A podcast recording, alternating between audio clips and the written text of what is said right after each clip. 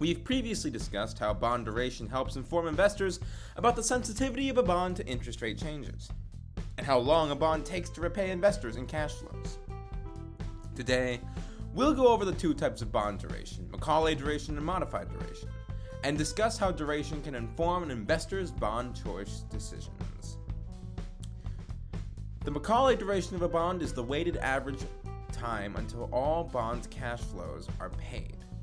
By accounting for the present value of future bond payments, the Macaulay duration helps an investor evaluate and compare bonds independent of their time to maturity. Macaulay duration finds the present value of a bond's future coupon payments and maturity value. Fortunately for investors, this measure is a standard data point in most bond searching and data analysis software tools. Because Macaulay duration is a partial function of the time to maturity, the greater the duration, the greater the interest rate risk or reward for bond prices. The second type of duration is called modified duration. Unlike Macaulay duration, modified duration is not measured in years. Modified duration measures the expected change in a bond's price to a 1% change in interest rates. The modified duration of a bond helps investors understand how much a bond's price will rise or fall if the yield to maturity, or YTM, rises or falls by 1%. This is an important number if an investor is worried that interest rates will be changing in the short term.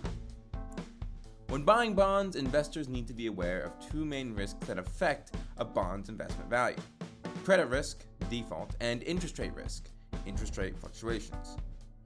Duration is used to quantify the potential impact these factors will have on a bond's price because both factors will affect a bond's expected YTM.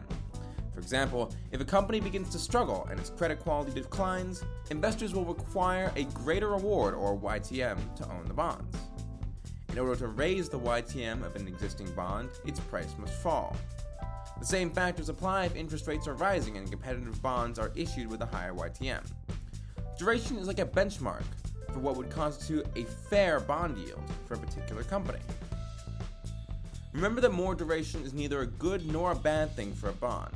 Higher duration just means more risk. In the meantime, check out two bond funds and look up their Macaulay duration and modified duration. How do they differ? Founding father Thomas Jefferson was known to have said that I am a great believer in luck and I find the harder I work, the more I have of it. Work to build your financial knowledge and luck by following Money Ed on Twitter at, at ed underscore podcast to become a money maven and support the podcast. I'd like to give a big shout out to John for submitting his question to Money Ed. If you'd like to ask us anything about personal finance or economics, you can email us at moneyedpodcast at gmail.com. Be sure to check us out on SoundCloud, Amazon Alexa, Amazon Music, Spotify, Google Play, and Apple Podcasts. Until next time, this is Whitman Ochi from Money Ed, signing off.